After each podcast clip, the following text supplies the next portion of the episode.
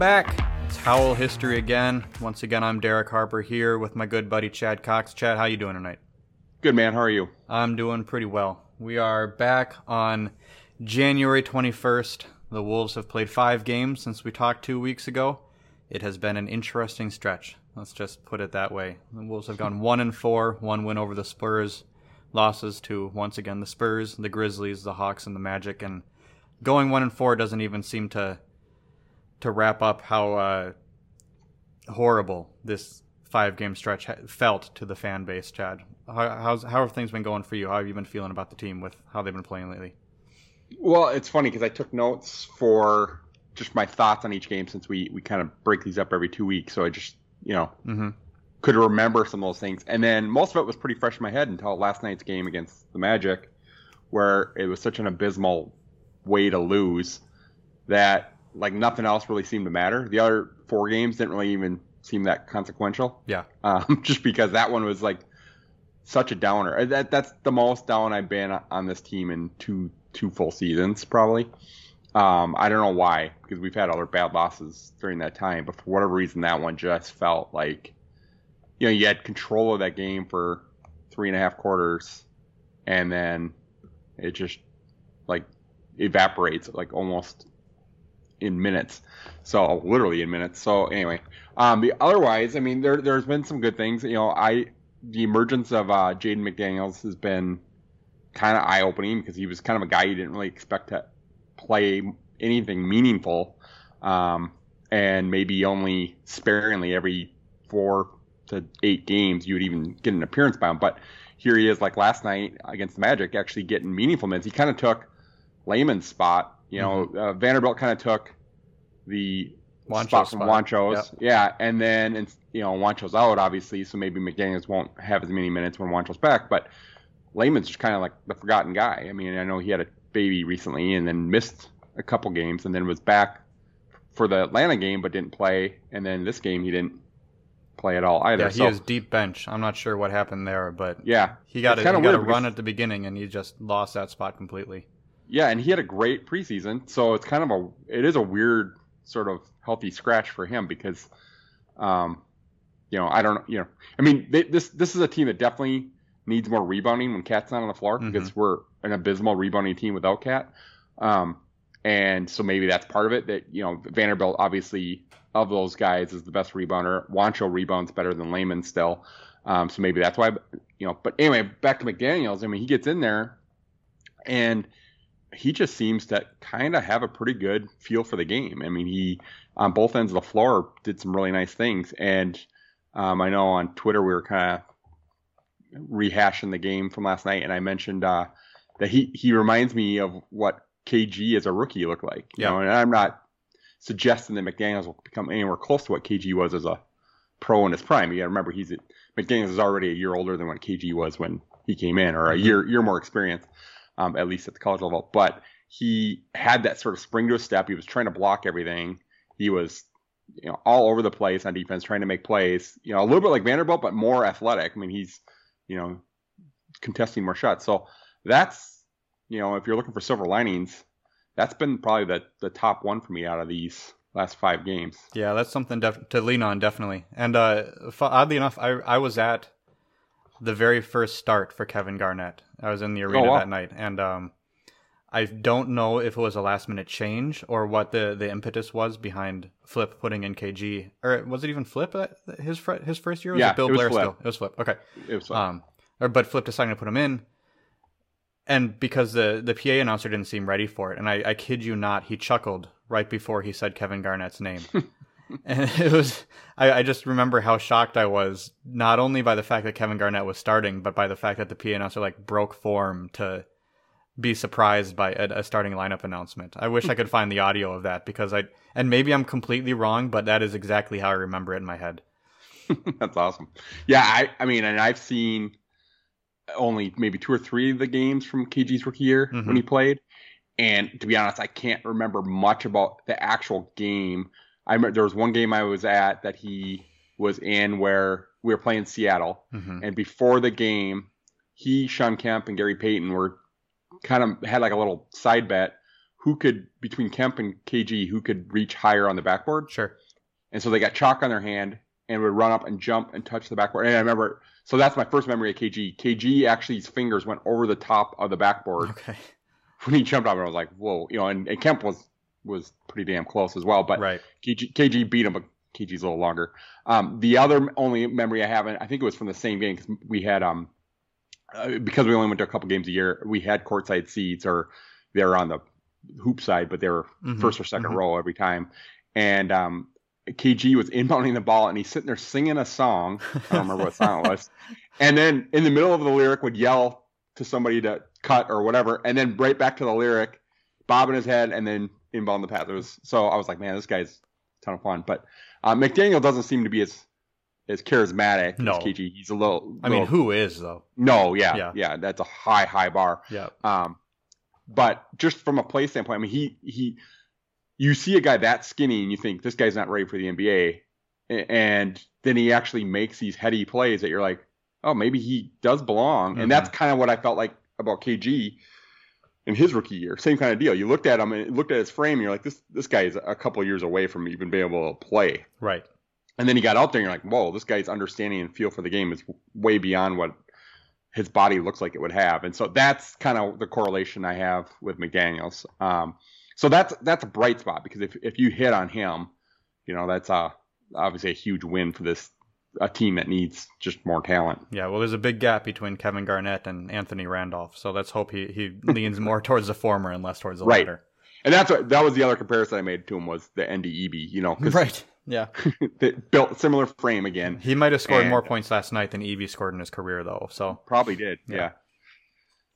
So other than that, I mean, the other takeaways I had, you know, I mean, this team just the, the young wings, and even you know, you can even throw Beasley in there with those, but Culver, Ant, and Okogie, um, Beasley, like they have, they all have bad hands. Passes go right through their hands, Mhm. way too much, or just sloppy with their handles, whatever. Um, that that's bugged me the last you know handful of games, and then all of them also tend to jump in the air with no plan on what to do with the ball, whether they're gonna, you know, dunk it, do a layup, or pass, or whatever. They don't really. They, they just kind of get themselves in trouble too many times every game, and all, all of them do that. And that that's the other sort of frustrating thing. And I get it, it's an inexperienced thing. That you know, I'm sure in college, you know, if you take Ant for example, he most guys got out of the way when that dude was coming to, in Mhm. there, and in the NBA they're just not. You know, and I know he's he's you know kind of complained that he's not getting enough ball calls, but you see him and he he lifts off, and then he doesn't just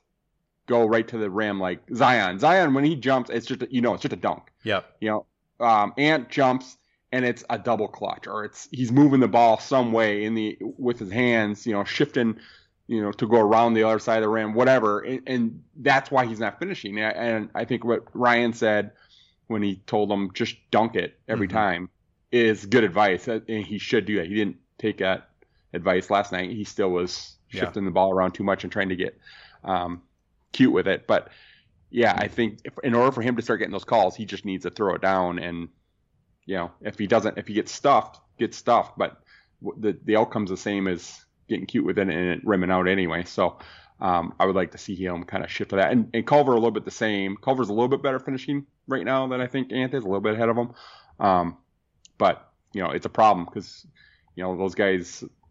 You know, it would their efficiency would go up so much if they could just hit those gimme shots. hmm Well, we're at a spot now where Anthony Edwards has the worst metrics out of every any rookie in the league. Uh, there are calls for Ryan Saunders' head, and uh, it's not really a good spot. So we're not going to dwell on that for too much too long tonight. We're going to move on. We're going to have a little bit of fun with it. We uh, we each came up with twelve questions. We'll do a a two by twelve here.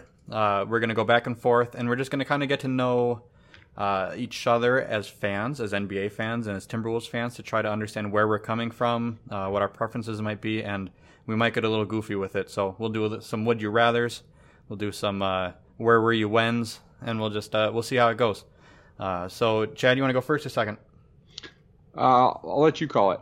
All right, I will ask you the first question because this has been a topic of conversation lately, mostly brought up by a recent podcast by uh, the good old Zach Lowe.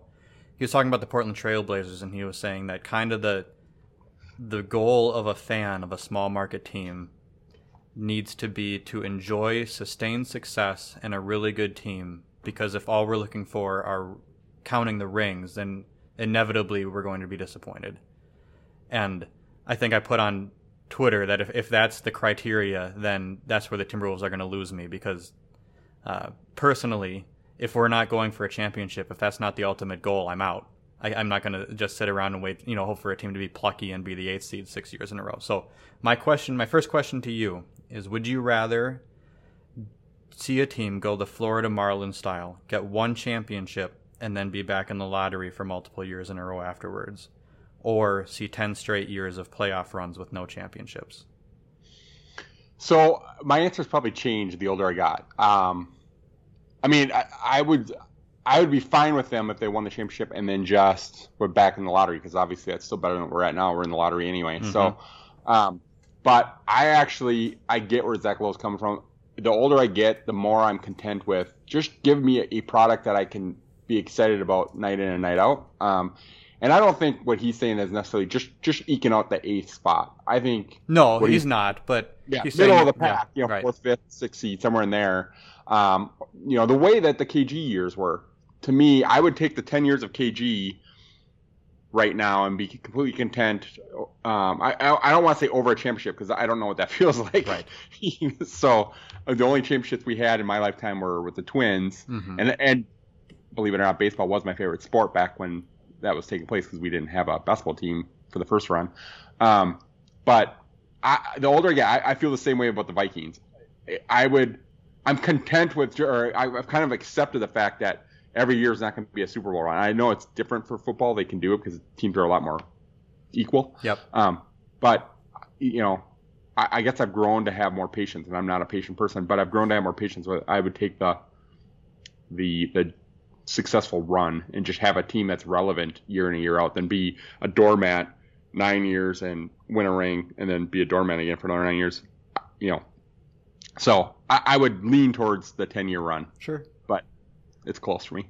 Yeah, I struggle on that one. I mean, because like you said, it we've had 24 out of 31 years be doormat status, you know, so we're very used to that. And if you could just switch one of those to be a championship team, then you'd have that forever. You know. Yeah. Right. Right. Um, but at the same time, you know, I, like I kind of look at the other sports. You look at like again, if we take football, Chicago's kind of that, right? Mm-hmm. They're a doormat for eight, nine, ten years, and then they make a run and win a Super Bowl or get very close, and then they're a uh, doormat again. And the Vikings are, are are the opposite of that. The Vikings are almost always in the playoffs. Yep. But never get to the big game. Now, you know, I, I can I can see the logic of like just get me one. Yeah. And then we can talk. but, I think most uh, people in Minnesota would say, "Get me one," and then let's, let's right. see where we go from that's there. That's a problem. We're in a state where we don't have a lot of champions, so yeah. that that's the tough thing. You know, I, it might be different if you're if one of your franchises is winning every ten years and the other one's just a healthy team ten years in a row. Mm-hmm.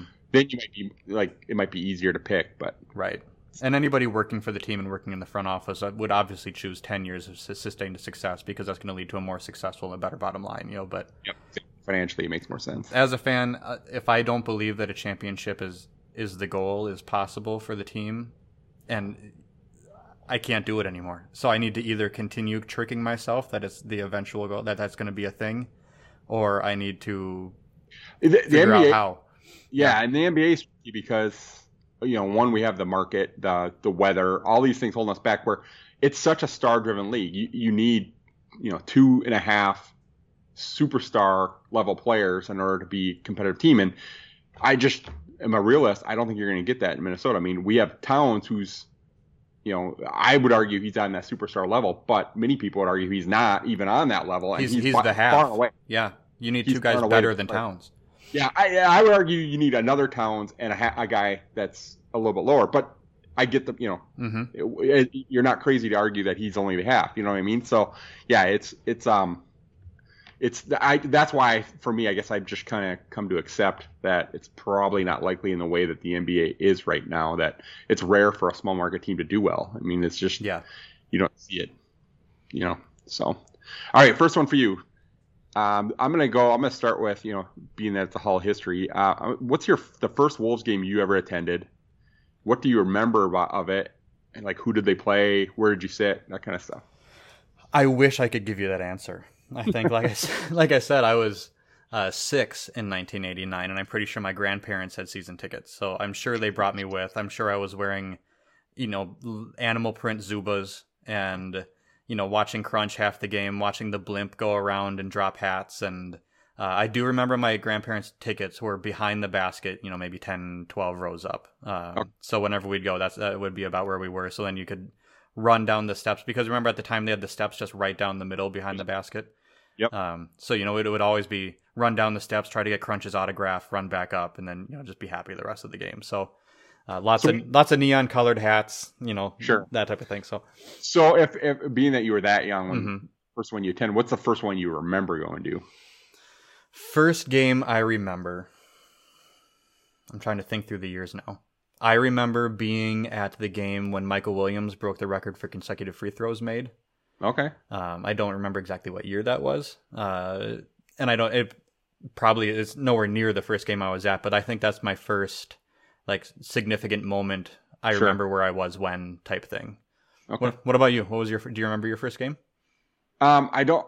I know I didn't go that first year um because I was at the dome, mm-hmm. and I don't know if I went the second year. So I remember going a game where Doug West kind of went off, had a big game against the Dallas Mavericks, and I'm trying to remember if that was a Shawn Bradley. I think Shawn Bradley was on that team. Okay. Um, because I think that's why we. My dad would give us the schedule. So my dad had season tickets for his company, mm-hmm. but he didn't. He rarely went to the games. He just we, there's. I have three brothers who take each of us to a couple games a year, and then the rest of them we give away to clients and whatnot. But he um he would give us a schedule and let us pick the games. And you know, as a kid, you're just picking out like kind of the freak show games. And so we were looking for we wanted to see Shawn Bradley because he was 7 foot seven, and he my dad would take us individually, so he had two seats. So that was one of the games I picked for whatever. Shawn reason. Bradley appointment viewing for Chad Cox. Yeah, yeah, and yeah, it, it was a, yeah that we were sitting behind the Mavericks bench, like right behind them, mm-hmm. to the point where I was yelling at uh, AC Green at one point and he's he turned around, he's glaring at me, and my dad just starts pointing at me like he didn't want. To, it's like it was him, it was him. I, I didn't have anything to do with it. like a total coward, just sells me out. And I was like, you know, thirteen or something. Yeah. So. All right, second question for you. Timberwolves are going to go forty-one and forty-one. Would you rather do that with one star and a team of underperforming role players, or a well-balanced team of no stars but guys who know their roles and play well in them. That's another tricky one because I find some of my favorite players aren't stars. So I'm kind of the wrong one to ask. But on the flip side, you know, my all-time favorite player is KG, and he was obviously our biggest star. So, um, I would probably say the well-balanced team because I, then in my head I'm thinking we're one guy away from being a mm-hmm. perennial playoff you feel like an overachiever rather than an, an underachiever. Yeah, it's kind of like those Memphis teams that were yeah. kind of always gritty. I those those are always the teams I like. Memphis is one of my favorite teams. I've I've always liked the Trailblazers. They you know historically they've always kind of been one of those type of teams. The Utah Jazz, you know, mm-hmm. kind of been one of those teams. So I would say the more well balanced team without like a true yeah star player. How about you? Uh, I think I agree with you. If it's only for one season, that would be a more enjoyable season to watch. If I were to start a team and I could choose one star or a team of good role players, I'd probably pick the one star to start with. You could pick a star. Yeah, yeah. that might be a little bit different question. Then I'd probably want to do that because you know if you had Towns come in and the rest of the team, like this year, completely underperformed and proved that they were a, the worst team in the league when he wasn't on the floor, and he somehow got the team to a 500 record by the end of the year you'd probably be happy with that, and then you'd just be impressed by how good Towns was and feel like you were closer to actually putting something together than than not. Or but frustrated that he doesn't have a supporting cast right. that's helping yep. him. So that that's the yeah. Where yes, for one year, if you just had that team that played together, you know, like the the Larry Brown Charlotte Bobcats, like they held teams to 85 points a game. They it was Gerald Wallace and you know Raymond Felton and those guys out there, and the Miami Heat even last year. I mean, Jimmy Butler is a star, mm-hmm. but not like LeBron, Giannis. No, you know, like so you have that team with Herro and Nunn and you know all these kind of guys. They won are, with the system more so yeah, than they're talent. fun teams. Yeah. Or the Detroit Piston team um, you know, in the early 2000s with you know Mhm. Rasheed Wallace and Chauncey Billups, and you know Rasheed was a star at one point, but he was sort of past his prime when he was on that team. Tayshaun Prince, you know, those guys, none of them were real Yep. star players. So those were fun teams. So, all right. Um, second question for you: If you could bring back one Timberwolf from the history of the franchise, not named Kevin Garnett, to put on this team, hmm who would it be? To make this team better or to have more fun or either. Either Either. choice. I am going to not choose Malik Sealy because then he's alive again. Because I feel like that's a cop out answer. That's Yeah. that's not doing anything for this team. That- that's, that's just okay. Yeah. The good person award. All right, I'm going to bring in. I mean, I with how much this team needs a power forward, I got to go Andre Kirilenko.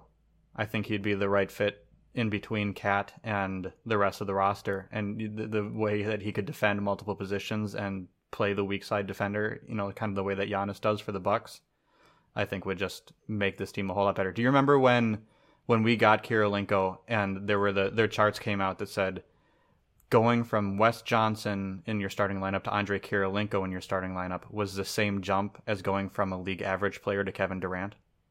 no, I don't remember that. Yeah, that was uh, that was the change that that was made by the Timberwolves that year when he came over. So, I I, I think he'd be the fit for me. What about you? Um, well, Kirilenko was one of the names. The other one was Kevin Love, Mm-hmm. and not because I'm. I mean, I didn't mind Kevin Love, but he's not like a super dynamic guy to watch. But we, we on this team, we need rebounds. We need uh, again a natural power forward, and he would also fit the system because he can shoot and pass. So um, he's not a defender. So Kirilenko's a better fit from a defense standpoint. Yep. Offensively, I think Love would be the better fit because you know the rebounding and the three point shooting. Um, but yeah, I think either of those guys are They, solid choices to make the team better. If I could pick a guy just for fun, I'd probably go back to like an Isaiah Rider or somebody like that, just because. I think we need somebody like that on this team right now. If we're gonna watch Yeah. through the rest of this year, we might as well have somebody who's spouting their mouth off every other game. Right, right. Sam Cassell, somebody Yeah. like that. Well, if we if we had somebody like Sam Cassell, I think that would not only be fun, but he'd also change the whole It would it'd be a tone of the team. So yeah, Sure. so that'd be a fun one too. But all right, would you rather have the current status quo of Gerson Rosas and Ryan Saunders, or have Thibs in both positions again? Um, I would do the current status quo. Okay, you Uh, still yeah, you I'm- still feel that way? Yeah, right. I, I well, because I didn't really like the other roster moves that Thibs made. I mean, he, yeah, he got us. It was a short term. I don't know how long that would have lasted anyway. Even if Jimmy was always happy here, because Mhm. you're replacing Taj by now. You're replacing, you know, Teague anyway. I mean, like that roster was still kind of a mess. It was just Jimmy and Cat. I mean, you're still probably getting rid of Wiggins. You know, so it's like I don't know. I don't know what the long term outlook for that team would have been. Um, and it was such a a very unappealing style to Yeah. watch. I just didn't like watching Thibs's teams. So No, I just even in the winning, they just it didn't feel fun, you know. And maybe that to me had a large part to do with the fact that Derrick Rose was on the team, and I just could never get over the fact that Derrick Rose was on the team, and I just didn't enjoy that that part of it. And I, it was kind of like having Brett Favre on the Vikings. I just never felt I I never felt good about it. But that's. I mean, I felt like I would have known most of the stuff I'm going to ask you on these questions. But the one thing I've learned about you on this since we started doing the podcast, yeah, how much you dislike Derrick Rose. I didn't realize you disliked him. Well, that that's much. because so for anybody listening, Chad and I worked together from 2007 until 2011, and we've kept you know we've chatted on and off ever since. But we used to go to Taco Bell and talk about the Wolves for you know for 45 minutes, you know, twice a week, and uh, you know it was just we had this idea we're like let's talk about you know the Wolves and the history, and then let's get back together, let's have these conversations again because it used to be just for us. Now we're gonna make it for for all you people too. Um, and at the time, up until 2011, I would have said that Derrick Rose was one of my favorite players. So I was all over Derrick Rose, especially when we were doing fantasy basketball leagues and you know trying to put those guys. So it, absolutely, it makes sense for you to think that I was a big fan of Derrick Rose because that was the last time that we were seeing each other every day. yeah, yeah. Um, but just with everything that came out about him and the different trials that he went through, and, Okay. um, And I get that. that Yeah. I was that, that was the thing with him where I always it's like the games he would go off and he have these big games. It was like I was begrudgingly cheering because I was like, Yeah. okay, like whatever he, you know, these the the uh, allegations against some stuff that I, was still stuck in my head. I remember reading the stories mm-hmm. of what had taken place there, and it just it, I've never been able to get that picture out of my my head. So yeah, I I, I get that. Yeah, so that's that's where I got to. Not a style of play thing. It was just more off the court stuff. Yeah. All right. So my next question for you. Um, it's a little bit like the last one, but which player that the Wolves have drafted in the history of the franchise were you the most wrong on? And which one were you the most right on? The most wrong on and the most right on. As see. example, yeah. you know, and I like during the, the draft, the Kevin Durant draft. Yep. I famously had told you that I thought Corey Brewer would be a better pro than you Kevin did. Durant. You did. That was the one I was the most wrong on. I have a picture of your face with that quote on it framed in my office, so we're gonna remember that one forever. Um, I was probably the most wrong on Johnny Flynn, um, and maybe not as much on Johnny Flynn, but just because I didn't, I didn't think that passing on Curry was as egregious as everybody else did at the time. Um, if I had, I wouldn't have taken Flynn with number six but I believe I probably would have taken DeMar DeRozan. I thought that was the, mo- the most obvious pick, and maybe the Wolves don't get killed as much for passing on Curry twice if they don't take two point guards. Um, but I, I, and it was at the time, you know, I was trying to run a, a blog that never went anywhere. You know, it was twolfpack.com, which is just, I don't know, hurts my brain to even think about now. But you know, but you know, I wrote a whole article about why it was made it was smart for the Wolves to draft a second point guard and you know, go after, you know, make sure they had that position filled because one of the two would probably hit, and you really need a point guard in the NBA. So why not go twice and get the right guy? I, I never even considered the fact that like, well, they, because neither of them are good as, as good as Stephen Curry. You know, even if they hit their peak. But and, and were you high on Flynn before we took him? No. Or was it more about you sold yourself on it because he was the guy? I, it was more I sold myself on him, and even though I wasn't, I wouldn't call myself high on Johnny Flynn. My expectations versus where he ended up were probably the most off. Where, okay. yeah, I mean, there were other draft picks. Well, here's another one. I was wrong about Kevin Garnett because that year UCLA had won the NCAA title, and my dad is a huge UCLA fan. And, you know, so grew up always cheering for UCLA. So I wanted Ed O'Bannon. I did too, actually. He but was I didn't the know guy. about Garnett. No, I didn't either. I mean, how were we supposed to know about a high school kid in 1995? Right. But right. Um, I was disappointed that they drafted Kevin Garnett. That was not. I was so, I, I was sold on him before the first game though because he was on Regis and Kathie Lee and he wore this American flag jacket and was just awesome. You know, as KG mm-hmm. is in any interview. And so I was like, oh, that's it. This is my new favorite player. This guy is awesome. I, you know, yeah. I, I, and the only reason why I saw it, it wasn't a as a kid watching Regis and Kathie Lee, but my mom was like, called me into the house because you know the new Timberwolves going to be on there, so mm-hmm. I was mm-hmm. watching that. But so so who were you right on, like in terms of a pick? Well, I, I think the hard. I, I, think I was probably the most right on Wes Johnson. I just so you were right on a didn't like. Yeah, I was right. I was don't think I've ever been right on a guy that I liked because I don't know how many draft picks the Wolves have made that ended up, ended up ended up turning out well. So okay. it's hard to say like I wanted this guy in the second round. The Wolves went and grabbed him, and he turned out well. Like the the chances of those three things all hitting at the same time are, are so low because they've just had so few good draft picks. Yeah, and outside of the obvious, you know, yeah, if there's it's a three player draft and we have the third pick, you're getting the third guy. Like yeah, I mean, I, I didn't feel good about Christian Laettner. You know, it wasn't. I didn't know anything about J.R. Rider at the time. Donyell Marshall didn't do anything for me, so it was just kind of we rolled through guys for a while and you know, there wasn't anybody that I particularly felt strong about that ended up being awesome for the Wolves, you know, because I just, I don't know how many rookies we've taken with the, this franchise has drafted that ended up being noteworthy, you know. Yeah, and for me, the only one I could come up with was I had I had jotted some guys down from the draft where I wanted Okogie okay in the first round, and we got him, and I was thrilled, and we got um Keita Bates. Yeah, so those were the two guys I wanted in that, with that okay. our first round pick, and we ended up getting both. So I was thrilled. I still yeah. think Bates Diop's uh, a quality rotation player, um, but Okogie, I think, you know, I mean, I didn't think he was gonna be a superstar. Mm-hmm. I just for where we were picking in the draft, I thought he'd be the right pick for this team, and I I think that was correct. That's that's as close to being on to one that yeah. wasn't. You know, I mean, I, I'm I was an Edwards guy. We'll see if that that turns out, you know, things like that. But that's the first pick, so it's not like it's a mm, Yeah. real call.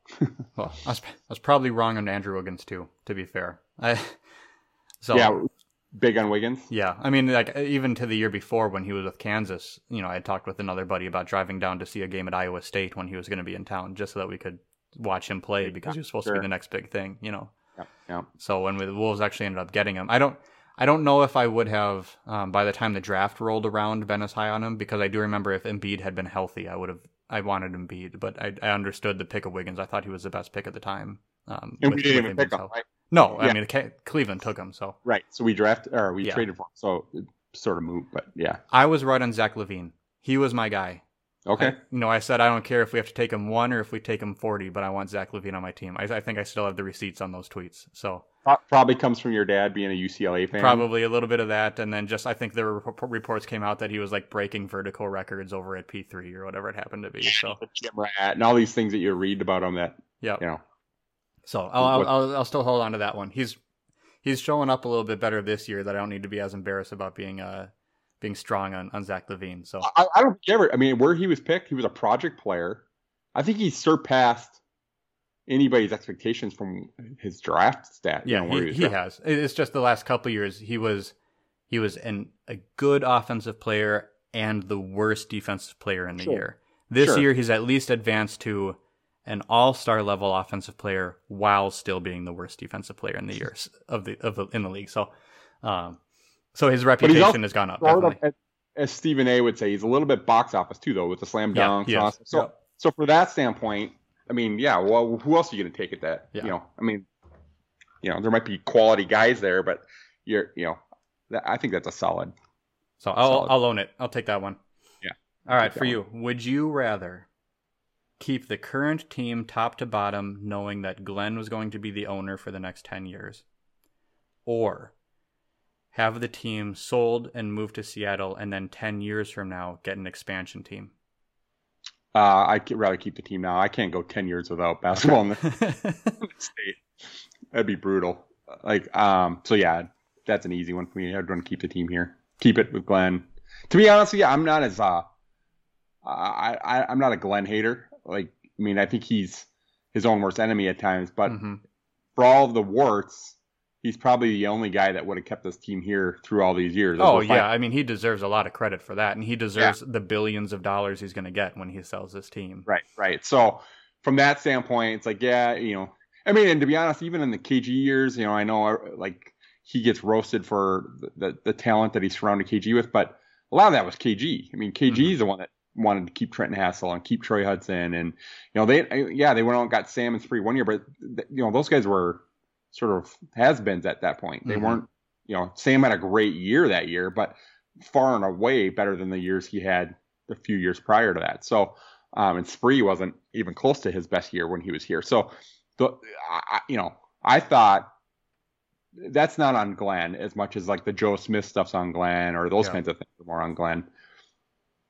Yeah, So- I mean, I guess I if anybody exemplifies our first question more of being are you do you need to be a championship team or are you okay just being successful and being known as a plucky go-getter? I think Glenn exemplifies the side of that I don't like the most. Where I feel like he just wants to be be known for having a successful team in the area and winning a championship has never been the A1 priority for him. What's the mis- most Minnesota thing ever, right? Like, Yep. oh, we just want to be, you know, invited to the party and be, you know, part of the part of the whole thing, not necessarily like cutthroat enough to go Yeah. and you know screw over people and whatever to get to get that ring. Well, and he's finding there's there's really nobody in Minnesota that cares about keeping the team here and will be cutthroat enough to go right, make that happen. So, um, so I don't see a, a true path forward at the moment unless they find somebody who isn't from here but also doesn't care where the team plays and they, will- you know they keep it here. But, uh, but yeah, I, am not saying it's all Glenn's fault, but uh, I would I would not be opposed to him selling the team. yeah, I wouldn't be opposed to it, but I, I wouldn't want it to leave. So if if he sold the team and it stayed here, great. But Mhm. to your question, if he sold it, they moved to Seattle, and I don't get another team for ten years. Yeah. At that point, I'm probably no longer a fan of the NBA. Sure. Yep. That'd be a bummer. All right. What All do you right. got?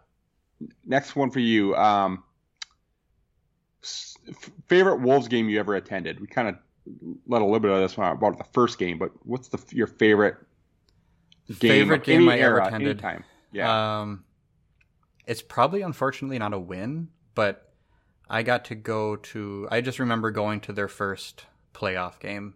My dad and I Okay. went. They did like the block party outside because it was somehow already warm enough in April that they were doing outside block parties. It was um, warm, wasn't it? Houston, right? Houston Rockets. Yeah, that that that year against Charles and um, Hakeem and Clyde. Yep. So it was. Um, Was that the game where Sam and Kevin Willis got in a fight? Oh, it probably was. I don't I don't remember exactly all the details of the game. I just remember the feeling that I had of being in an arena with the Howl towels and having been downtown, you know, with everybody outside and the, you know, just everything that was going the the courts they had set up and you know, just that just was kind of a special feeling. And I went to a lot, you know, a lot of other playoff games. I went to a game against um, Sacramento in 2004 when they when they presented Kevin Garnett with his MVP trophy. Unfortunately, I was at- they lost that game, but Yep, I was at that game too. Yep. Um, so you know, been to a lot of fun games and a lot of a lot of really cool ones, but just the the overall atmosphere of being at that playoff game, that very first one in 90, 97 probably, yeah, 96, Yep. 97, Yep, 97. was just was just special. You know, I'll always hold on to that. Yeah. What about you? Yep. Uh, favorite game would probably be. Um, there was a playoff game against the Lakers that we won in 4 Mhm. That was up there. Um, I'm gonna say, you know, my favorite game was probably though the first game I took my son to, and he was really little. I'm trying to think, he's probably four or five, and we got crappy seats because it was against the Lakers, and all the tickets were kind of sold because Yeah. whenever the Lakers were in town. Um, and he was Rubio was still on the team um, the first time, and every single time they would say Rubio, he would just start screaming Yeah, and dancing yeah. and like going nuts. So that was probably the most fun I had at a game, just because I was able to see it through his eyes as a young Mm-hmm. kid. So Yeah, a couple a couple of the competitors for me would have been. Uh, my wife and I went to see Rubio's first ever regular season game against Oklahoma City, so we went to the season nice. opener that year. Um, so I still remember that one, and then that'd be before you guys were even married, huh? That would have been well, no, that was 2011 when he finally came over. Oh, so that was two years after the draft. So we were married in 2010. Um, Okay. But yeah, and then a recent, a buddy and I went to the the Clippers game last year, right after the trade deadline, where they Oh, set fun the team too. record for threes and came one off the the NBA record. So um, that I I don't know if I'd put that up there as just a a moment, you know, an all time moment for me, but just the complete difference Swap, between yeah. that game and every other, almost every other experience I'd had in the Timberwolves, Well- you know, in the Target Center was so different. So It's similarly, uh, um, my son and I were at the Zion game. I have season tickets, so we were the Zion game last year was memorable just because. I mean, it's like I, I want to say it was the first play of the game. He like rips a steal and just comes down and dunks it. sure. On our end, our seats are right on that side of the hoop, so Mhm. it was just like that's his favorite player in the league. Yeah. my son's, and so he was just like, I just again seeing it through his eyes because I remember my first one of my first games. Shawn Kemp was one of my favorite players. Yeah. very similar to Zion, and seeing the just raw athleticism up close of some of these guys and how big they are, um, especially now because the hoops are changed. Like when Mhm. we were younger, you know, like obviously Shaq was breaking them all, and so they had to reinforce them. So you don't see a lot of guys rock the rim, but Zion's one of those guys. He can still rock the rim. So having Hayden get to see that up close last year, that was pretty fun too. So it was, you know, we I, we got beat in that game, Yeah. but it was still a really fun game. Yeah.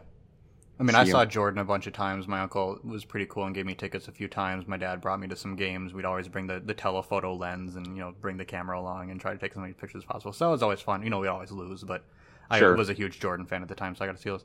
And I wouldn't say this was necessarily a great moment, but I did go to a game with my dad and a couple buddies when I was probably either in college or right after college. And we went to sit down in our seats uh, shortly before the uh, the national anthem was sung, and there were three guys sitting right in front of us, and one of them was just kind of hunched over, and we you know, it looked like he wasn't feeling that well, and we couldn't quite figure out what was going on. It turns out he'd been drinking so heavily before the game even started that he couldn't stand up. So his friends lifted him up for the national anthem, and they had to drop him back in his seat. And when he got dropped, he peed himself and puked on himself and the person in front of him. Oh, So they picked him up and they literally carried him up the stairs out of the arena. The facilities guy comes down. He's just got like kind of the sprinkle powder stuff, and all he could do was just sprinkle it on on the seats that had been thrown up on.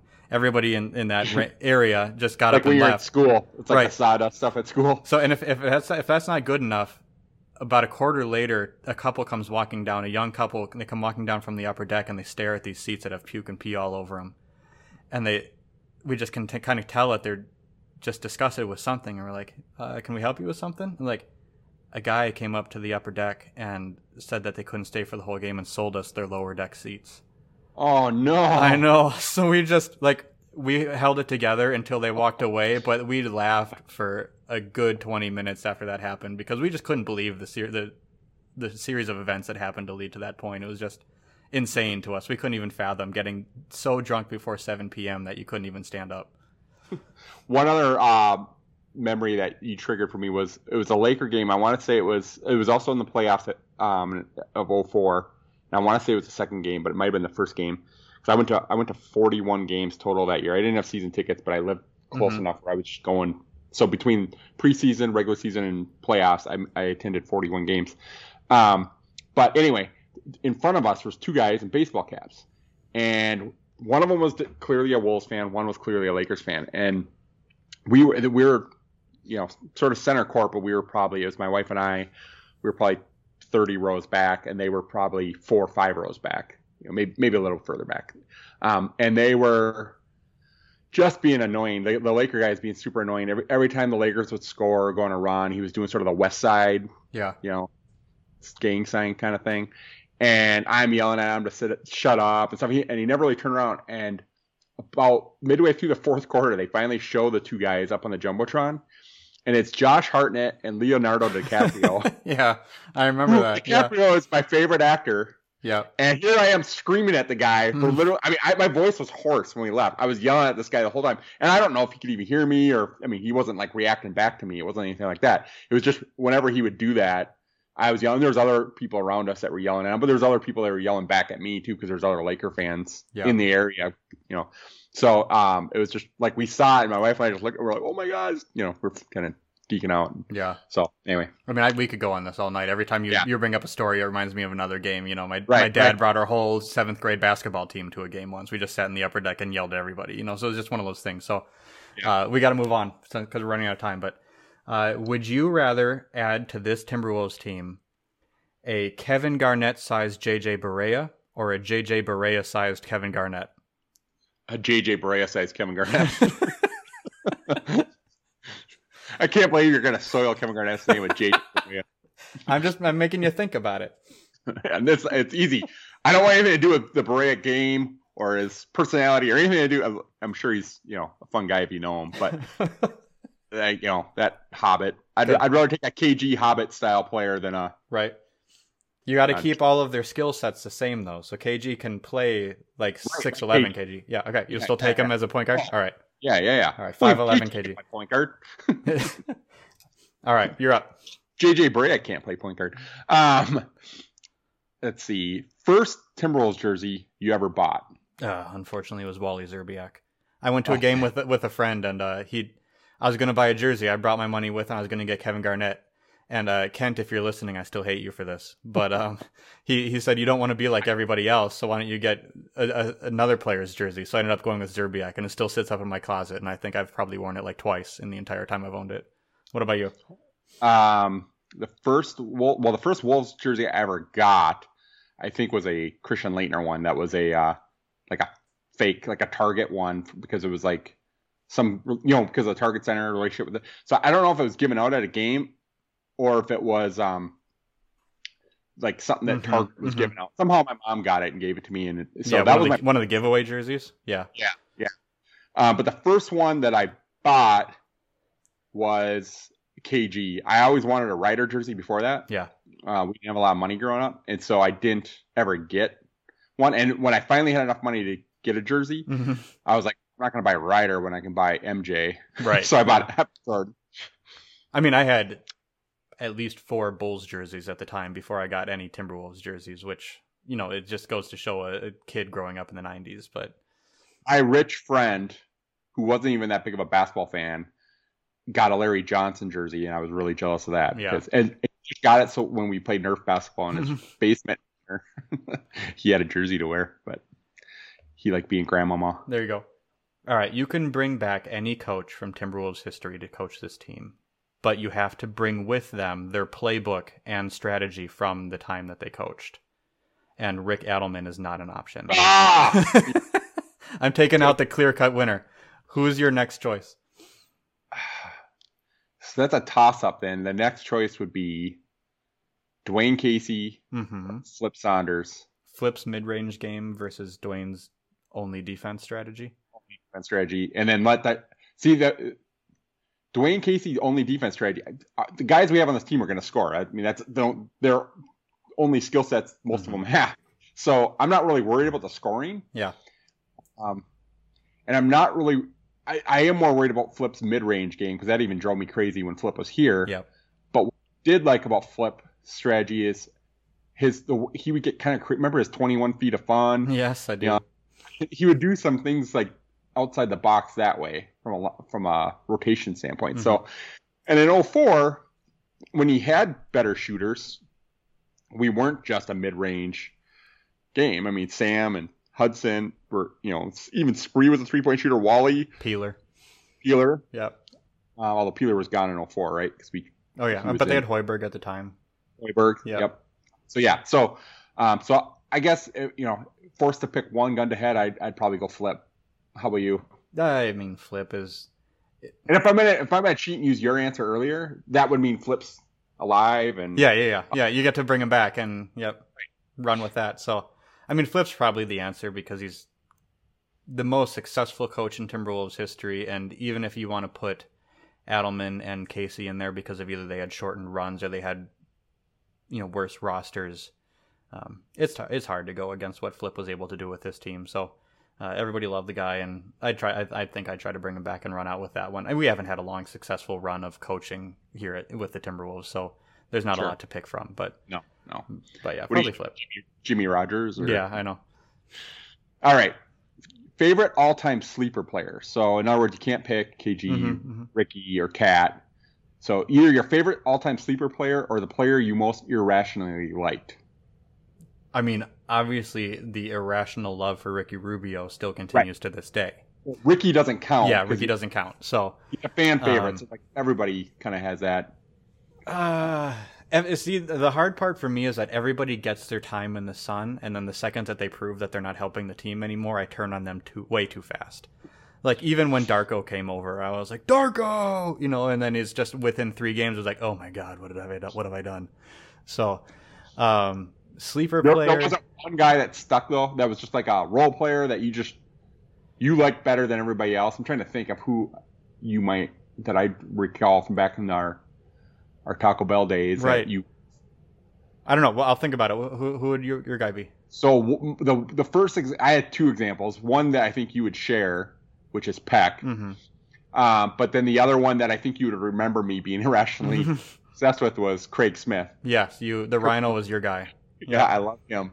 Um, and then the other one, for different reasons, would be, and again, another one I think you and I would share, but Brandon Roy, because of what he did in Portland. Yeah. You know, but he was obviously compromised when he. Yeah, we put a lot of hopes on Brandon Roy when he came over. Yeah. Irrationally excited about that one. But like I said, I, I get irrationally excited about a lot of players, and then I I, talk too. myself into them, and then 20 But games Craig- later, I'm totally out on them. So, Craig Smith's the kind of guy I was looking at for out of you, like that type of guy where yeah. I never got down on Craig Smith. I was more down on the Wolves for, you know, not keeping him around. So, um, you know, is there a guy, you know, was there was Terrell Brandon or you know, I don't know, Michael Williams, whoever it was, that was somebody that wasn't necessarily a fan favorite, but you just Yeah, I'm not sure if it would totally count because he was a high draft pick and there were high expectations on him. But even after learning, you know, figuring out that he was never actually going to help the team win, I still think I rolled with Michael Beasley, and just the the personality that he brought with the team and uh, just kind of being a goofball. And you know, his ability to put the ball in the basket was fun. And at the time, we weren't going anywhere, so it was just kind of a let's just see what this guy can do type of thing.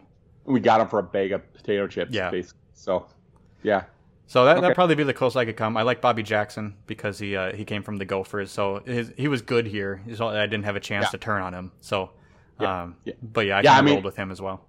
I even went through a stint. This is even more embarrassing than my Corey Brewer is going to be better than Durant probably because I really liked Will Avery for a couple Mhm, of years there, mhm. even though he literally turned into nothing. Yeah. Like you know, um, but I mean, there's been a handful of guys that I you know I really like that we drafted and never ended up playing. T- I mean, Craig Smith was a starter for quite a while for us. Um, you know that the season with Ryan Gomes Yeah. and some guys, but um, so that's that was the that Yeah. was the guy I had in mind for me when I was coming up with that question for you. I wore uh, I wore knee high socks when playing basketball for years because of Bobby Jackson. So And a headband. yeah, I don't. I bought, I think I brought the headband in once I got to college because of my my mantra was always if you can't play like a baller, you got to look like a baller.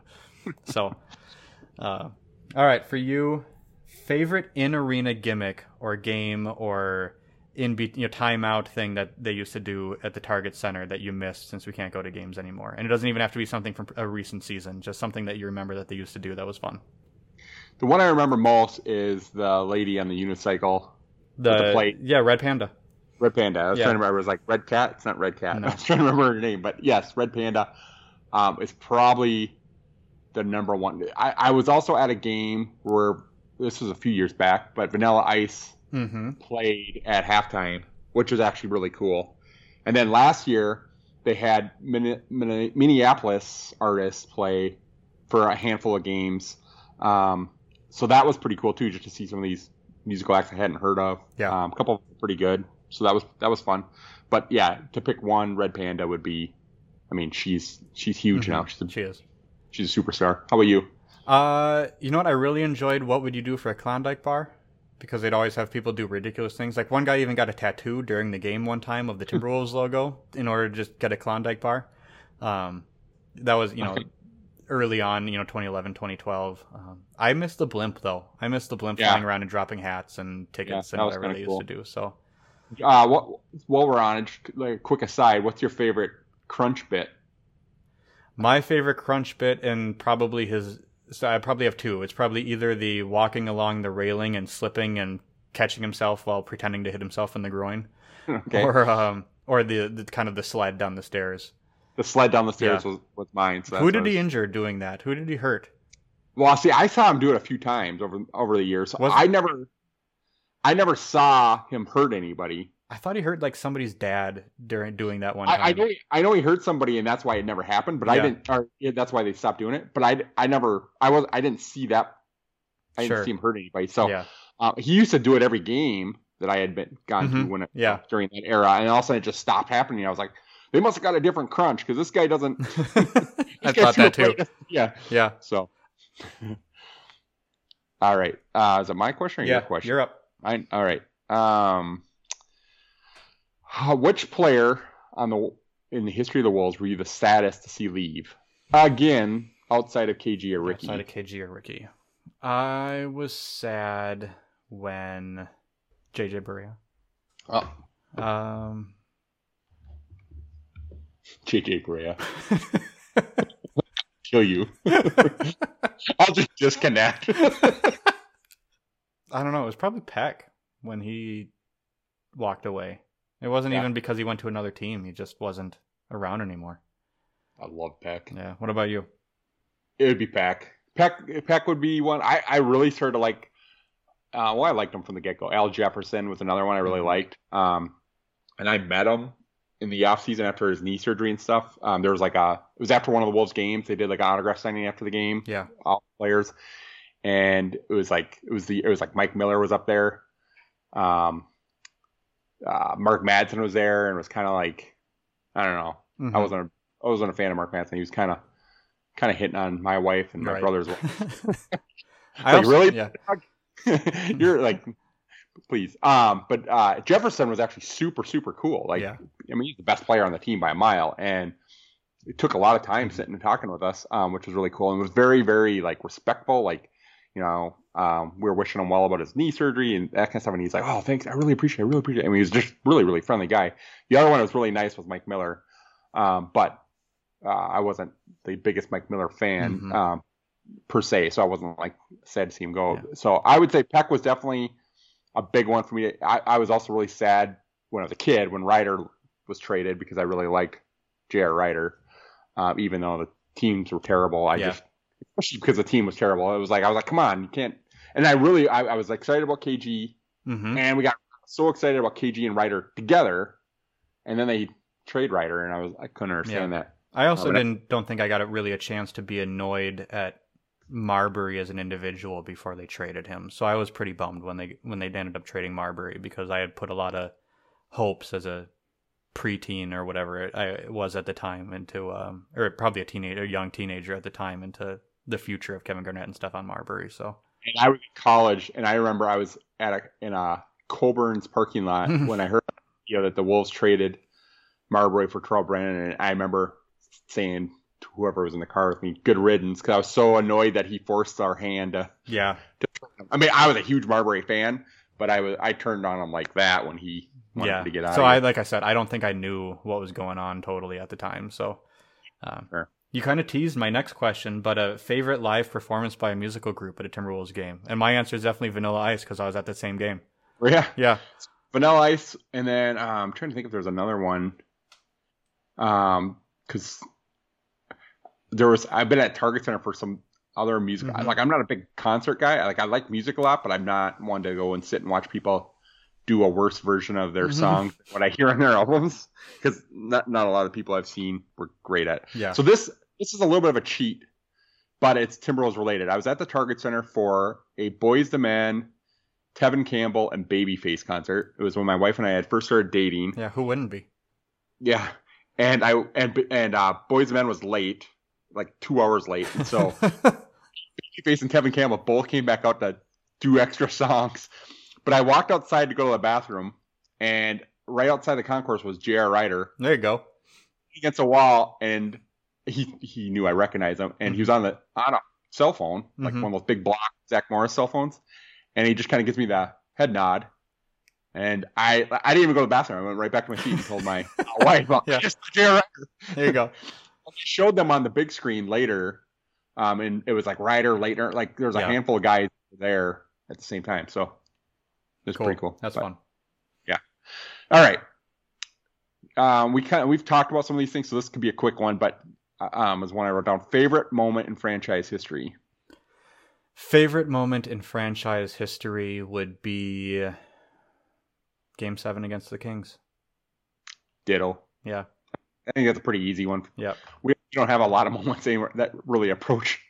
No, Game there, seven. there was no Timberwolves euphoria higher than winning that game. That was that was peak. So, all right, for you, what is the either the highest scoring performance you've seen live by a Timberwolves player or a opponent of the Timberwolves, or just the best performance that you can remember? What if for some reason it was other than scoring? Um, I can't remember. I mean, I, I've been to a lot of games. I think even last year, before we got D'Lo, I was at the Warriors game where he, I think he scored like 43 against us Mhm. or something. hmm Um, I, but there's been a number of big scoring nights. I was at the game too against the Lakers where KG had like 35 points, 20 rebounds, eight assists or seven assists, something like I don't remember Yeah. like six, but it was a lot of. He almost had a triple double. I know that. Um, but I was at that game. That was one of the most dominant performances I had ever seen, and it was against. I hated the Lakers. Like that was by far my least favorite team in the league because I I love Shaq today. Yeah. I hated Shaq when he was Mhm. on the Lakers. hmm Hated Kobe Bryant until he retired. Yeah. like I like I couldn't stand those guys, so I hated that team. And so what KG did in that game was the, the most impressive Yeah. performance. How are you? Uh, I went to a game in college with my roommate, and it was happened to be the game that Tony Parker just went out and dropped 51 on us. So uh, I don't know if I've seen any higher scoring performances than that, which was uh, crazy because you know Tony Parker, he doesn't do it in the traditional way. No. I, you know, I wasn't at the Corey Brewer 50 point game, I wasn't at the Mo Williams 50 point game, but Didn't uh wasn't Robinson's like seventy one point or game against the Wolves last game of the season? I I don't. I think if that was against the Wolves, I would have remembered that. I don't think it was. thought it was, but I, I could be wrong. I wasn't there for it. Yeah. If it was, but for some reason I was remembering that was against the Wolves. But But yeah, Parker just with his mid range and just getting into the lane just at will was just unfortunate. Especially, I mean, it was I don't know 03, 04. It was not a good Wolves. I mean, or, I mean, it was. Yeah, it was would have been probably a good Wolves team at the time, but I'm not sure. Yeah. He just kind of took over, so saw Hmm. that one. All right, so this one kind of we uh, I earlier I asked you who what was your first Wolves jersey you bought. hmm This one is which Wolves jersey or uniform was your favorite? So of all the years, Right. not a player, but just the the design. Yeah. I for me, I know so many people love the trees and they'd bring the trees back in a second, but for me it's the OG. You got to go back to the originals.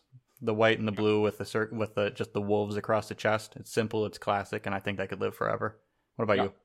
Um, ditto on that. And my second part of that question would be which logo is your favorite? The original So- once again. Yeah. logo. Yeah. I might like.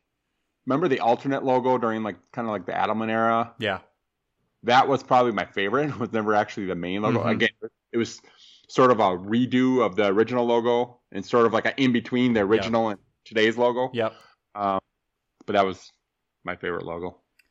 Okay, what is your craziest memory? So like not necessarily a a good game or a good performance or even something that was necessarily basketball related, but what is just something that kind of stands out to you, kind of like my some guy pissing himself story, you know? Um, that's a good question. So uh, the crazy thing is, I've been to like, I'm sort of like the Forrest Gump of Minnesota sports fans. I end up at all the craziest mm-hmm. like this isn't a Timberwolves one, but the, I was at the Twins game when Cecil Fielder got his first ever career stolen base. Nice. It was like his last one of his last years in the league Yeah. when he was like, you know, 350. and what was awesome about that was he stole second base and the crowd gives him a standing ovation because Yeah. they announce it's his first career stolen base. He gets dirt down his pants, so he's standing up, he's getting that dirt off his pants. But when the crowd starts giving him a standing ovation with his pants unbuttoned, he picks up the second base and holds it over his head like he's Rickey Henderson. so I, I I was at that one. I was at um, Cal Ripken's 3,000th hit okay. Yeah. game where it was like he needed like four hits, and it was like the seventh inning he hadn't gotten a hit yet, Yeah. or he got one hit, and we're like he's only going to be up to bat maybe one or 2 Mhm. more times for lucky. Well, the game gets stretched out or whatever, and he ends up getting it, so we all got like certificates. And I've been at some of these, but now I'm blanking on which what's the craziest ones for the Wolves, um, in terms of like weird, Yeah. you know, Just something that stands out, right? Yeah. I mean, the one that stands out, this isn't a crazy one, but I used to go to, I try to go to all the games that were on Martin Luther King Day because they would Mhm. bring in schools from around the country. And I want to say, I, I know it was against the Wizards because the only reason why I went to that, or the reason why I was excited to go to that one is because Michael Jordan was on the team. That's the only time I saw Michael Jordan play was when he was with the Wizards uh, in person. And then the one of the high school teams that was there was OJ Mayo. Okay. Uh, and I think it was the same Martin Luther King Day, but I, they might be different. But that was like in my head was like one of the you know Mm-hmm. craziest events just because it was Michael Jordan Yep. coming back and all that. So um, I I know I'm forgetting something, but that's the first one comes up comes to mind. Sure. So yours is the. Do you have another one besides the guy peeing in his? I mean, it's hard to beat the puke story. Uh, I'd say second place for me was that I was at the game when uh, Dennis Rodman kicked famous Amos, the oh cameraman. wow. Okay. So got to see that happen and him ejected at the time and Amos realized four seconds after getting kicked that he could make money off of it and falling over. So uh, I got to see that one live, but so that was just kind of a crazy moment at the Target Center. But yeah, nothing's gonna beat the uh, the puke story. So Sure. Sure. Um, all right. Your second favorite NBA team okay, And, which could be one team one year, right? Mhm. So it could be, you know, whatever the 98 Bulls. And then to tie to that, your second favorite franchise if it's if it's different. I would say the '96 Bulls would have been my second favorite team, and franchise has fluctuated throughout the years because I felt no attachment to the Bulls um, after Jordan left so much. So, um, but for me, it's fairly easy to decide on the 76ers just because I did work for the team for a couple years and I know people who are still in the front office and uh, uh, that you know that just holds a, a special place for me, especially with all the, the swag that I still have up in my closet to just throw on some Sixers gear every once in a while. But uh, I don't Yeah. know. I don't know any of the guys there anymore. The only players left in the league from when I was there are, are Andre Iguodala and Lou Williams. Um, So it's not like I, I want Joel Embiid and Ben Simmons to win a championship. You know, that's not it. But I do know enough people that, that still work for the team that I'd be pretty psyched for them if they got through. So Sure, makes sense. what about you?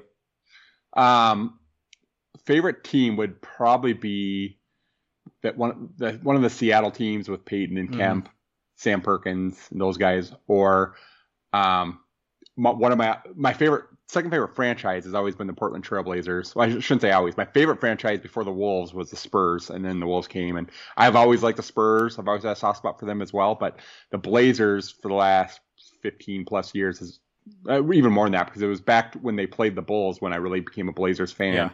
Yeah. Um, and I was a big Drexler and Terry Porter fan, and later I like Sabonis. I like Rasheed. I mean, and they've always put together teams that I like. So, um, but that Terry Porter, Clifford Robinson, Clyde Drexler team would probably be right up there with one of those Seattle teams as one of my all-time favorite teams Yeah. outside. Of, That was, a, that was a fun one. yeah. All right. Would you rather have season tickets to see a 22 win Wolves team or be able to experience a 62 win Wolves team with no local broadcasts and no t- no tickets sold to the games? Can I watch them like if I pay for League Pass or something, or Nope, you only get the national broadcasts. so I So you, you get Twitter, you get updating feeds on ESPN.com, but you only can. See, I- you have to go back to 1990 when it was just Sunday Yeah. afternoon games were all you could see. I would go probably the 22 win team. It's, it kind of goes back. To, it's similar to your question about you know Glen selling and Mhm, mhm. moving to Seattle or or keeping them here with the same regime and everything they have. And I would The rather. experience is more important for you. Well, I, I wouldn't feel connected to a team that I can't watch. Yeah. Like, you know, I'm not going to just root for a team just because they're local. I have to like have um, some sort of personal connection to them, just investment of watching them. Yeah. Um, I'm not a front runner guy. Like I can't just enjoy a team like, oh, this is gonna be my like take the NFL playoffs. I can't just say. I mean, I, I'm kind of rooting for Buffalo or Cleveland, you know, Mm-hmm. in the playoffs. But I can't. I won't be as excited for one of those teams winning the Super Bowl anywhere close to what I would be. You know what I mean Yeah. for the Vikings. So Yeah. if I can't watch it and invest that all my angst and anger, frustrations on a franchise, then I, you know, I I doesn't feel won't have. Yeah, I won't care as much. Yeah. How about you? Which way would you go? Uh, it's tough because I don't know. I think to like my experience with multiple like twin seasons where I went the whole season without watching a baseball game, but then I tune in for every playoff game, or I would see the big ones near the end of the season, you know, and it was just kind of. I still would have been just as invested through that playoff run if they had made it to the World Series and happened to win another title, you know. So, um, and you know, and even with the Wolves back in the '90s, you know, at the time it was I wasn't watching the games, you know, regularly. We didn't have cable, so it was just if they happened to be on once or twice a year on NBC, I'd get that. But otherwise, it was just uh, check the paper the next morning, cheer for your team, try to follow along as best you could, you know, see how they're doing, read the paper, you know, read the the recap. So um, I feel like I could get invested into a team even if I wasn't able to watch every single game. Um, it would still be a lot of fun to have season tickets, just because I've never personally had season tickets before. But uh, I don't know. I guess it depends on which type of 22 win team it is. They're they've had Yeah. they've had a lot of different types of bad teams, and a lot some of them are more fun than others. So Yeah, and I think uh, I grew up. I mean, we had cable from not from those first couple seasons. I don't remember being able to see that many of the games, but certainly by even the Rider Donyell Marshall. That's when I Mhm. was already really invested, where I was following the draft and following as many games I could, watching James Hollywood Robinson go nuts Yeah. and Shane Heal and all these guys like that I I watched so many games of that um you know made me such a fanatic about this team. So I, I would have to be able to keep connected and, and see Okay. more games and cool. a handful. All right, so um, kind of back to the nostalgia thing. What was your first ever Timberwolves autograph you you got? So I went to an autograph session, and I don't know exactly when it was, but it would have been. I'm assuming it had to be a preseason game that the the whole team stuck around for after the game, and we were able to walk around the concourse, and they each had a table. If you brought a piece of memorabilia, you were able to get that signed. Otherwise, they just all had a, a stack of pictures of themselves that they signed. So, uh, I got you know I got the whole team's autograph at the time, but it was it was J.R. Rider and Christian Laettner and Doug West and Donyell Marshall, I think was so it would have been Donyell Marshall's rookie year. Rookie year. You know, Okay. he was only here for a, a fourth of a third of a season, so right, right. um, it would have been that at that period. So um, it was pre KG, so there you know there wasn't anybody that that autograph ended up becoming you know richly popular or you know anything for. But uh, so I still actually have the pack, uh, the stack of the default pictures sitting right behind me because I've recently been going through some of my memorabilia. But uh, I could I flipped through and I couldn't even name you who most of the guys are that I have the autographs for. But I think Doug West, Michael Williams, J.R. Rider, and Christian Laettner were the four that actually brought basketball cards for to get signed. What about you? Um, so I didn't get any autographs that early, even though I'm older than you. So that's kind of crazy. Um, my first autograph was my cousin was a flight attendant for Southwest Airlines, and she would get on the team charters a lot. Nice. And so Yeah. she got me for Christmas one year. A she got a hat signed by Chris Carr and Terry Porter. Mm-hmm. she also got a KG one, but I think she kept it. Yeah, they didn't go to you, right? no, it didn't go to me. She even got to she got to charter one of a uh, private flight that he took some friends down somewhere south. I don't remember where they were going. It might have been to his um, home or what I don't remember. But and she I remember she told me that he he would uh he brought in KFC on the plane. Didn't they didn't eat the airplane food? And she's like she goes they had buckets of mac and cheese from KFC. Like uh, he is so my spirit animal. Like, Right. that, that that I want to be friends with him. Um, but my first autographs were Terry Porter and Chris Carr. Chris Carr. So There you go. Wasn't Chris Carr in the dunk contest once? um, he might. Yeah, I think he. I think you're right. I think he Yeah, was. and I'm sure he Yeah, went out I in the first remember- round, but yeah, I think he was in it. He had like no neck, but like super long arms. He had, you know, he's kind of Yeah. a weird build, but yeah. All right, And Terry Porter, I was excited about because I, I loved him from his Portland days. So even though he was old when yeah, yeah, the Wolves got him, I was a, a huge Terry Porter guy. he was a You good know, role player for the team, definitely. yeah, a good backup for Marbury because he was, you know, good veteran to kind of Yeah. teach him the ropes. All right, I got one final question for you, Chad. Are you ready? Mhm. All right. Would you rather fight to the death one Nikola Pekovic or three Corey Brewers? Three Corey Brewers. I think you'd have to get to like nine Corey Brewers before I would take I mean, one Corey Brewer seems like a pretty nice guy, so Yeah. like I don't think he really got that killer instinct. Uh, Peck's literally I'm sure he's killed a guy. Yeah. Life. yeah. So like, I'm not messing with Peck. I mean, it might even be more than nine Corey Brewers because I think I could take one or two Corey Brewers. I mean, I Okay. probably outweigh him by 40, 50 pounds. Corey Brewer Uh, came in at 6'9", 185. I definitely outweigh him Yep. By 20, 30 pounds. He's got the reach though, Chad. Watch out. He's got the reach, but um, I He's mean, got Peck, nonstop energy too. Peck's got the reach. so I don't I don't really need to have my arms ripped off and beaten to death with them. Okay. So you're taking Peck over three Corey Brewers? No, I'm not. I'm taking three Corey Brewers as well. I'm, I don't have a chance against either of them, but I'm not saying I have a chance. I just I think that I think my death would be a little less bloody against Yeah. three Corey Brewers than at least nine- if I kill two Corey Brewers, I don't feel so bad because there's still a Corey Brewer left. right right. Either Like, I- the other way, either Peck kills me or I'm the one who killed Peck, and I don't think I could live with either scenario. Against Peck, he's just killing me as I'm curled up in a field. position. so I, I don't I don't go down looking brave. Yep.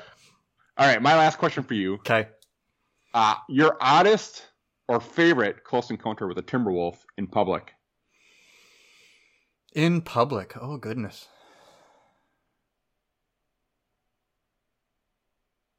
I don't know if I've ever seen any of them in public. Really? I'm trying to think if I've ever randomly crossed across or one across. You know what? Okay, I do have one. Um, because Sam Jacobson from the Gophers, he played for the Wolves for just a short period, right?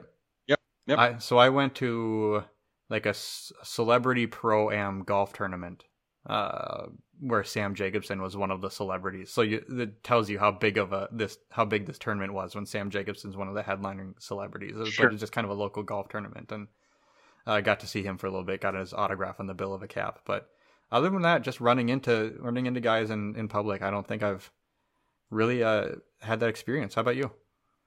Uh, well, I I've I've run into a number of them. Um, I'll say my favorite one. It's not the oddest, but I have an odd one for you after this. Uh, but the my favorite one was I was at Circuit City, and I'm standing there looking at some CDs. Mm-hmm. And at the time, it was the big CD, one of the top CDs of the era was this Toni Braxton CD. where on the cover she's wrapped in just a towel. Mm-hmm. And she's gorgeous, and and I was I was looking at some other CDs, but the guy next to me grabs a CD and he just goes, "Damn!" and he like flips it to show Yeah. it to me. And I just look and I nod and I look up and it's Kevin Garnett. and so I run back. My brother worked at Circuit City. I run back and tell my brother, Kevin Garnett's here. mm-hmm. Like, What? No, he's not. And then I point at him. He goes, That's just some tall black guy. That guy's here all the time. I go, Dude, that's Kevin Garnett. sure enough, Kevin Garnett was there all the time. Right. So Imagine f- thinking that and just missing out on so many opportunities. Well, my brother wasn't a Wolves fan. He wasn't Yeah. a basketball fan. Um, and so yeah, he had no clue. My oddest one Okay. Was, and Derek, as you know, I'm a I'm a really big David Copperfield fan. Yeah. Yeah. So one of the times I saw David Copperfield, he doesn't tour that much anymore, but he was after I saw him once in per I I used to watch him as a little kid, um, when he made the Statue We Disappear, all that stuff. Anyway, so once he started, I was old enough to be able to go to shows on my own. Um, I would go to see his show whenever he'd come, and I was at the show, and at the, the final trick was he brought up like twelve people from the audience. Randomly, they throw a ball in the audience, and it bounces around. And if when the music stops, whoever's holding it would come up and stand on the stage, and he was Mhm. going to make the whole disappear. Well, one of the people that caught the ball was Felipe Lopez, Sure. Yeah. and he made Felipe disappear. Nice. so that was my oddest experience, encounter. Um, just because he, Yeah. I mean, guy disappeared, man.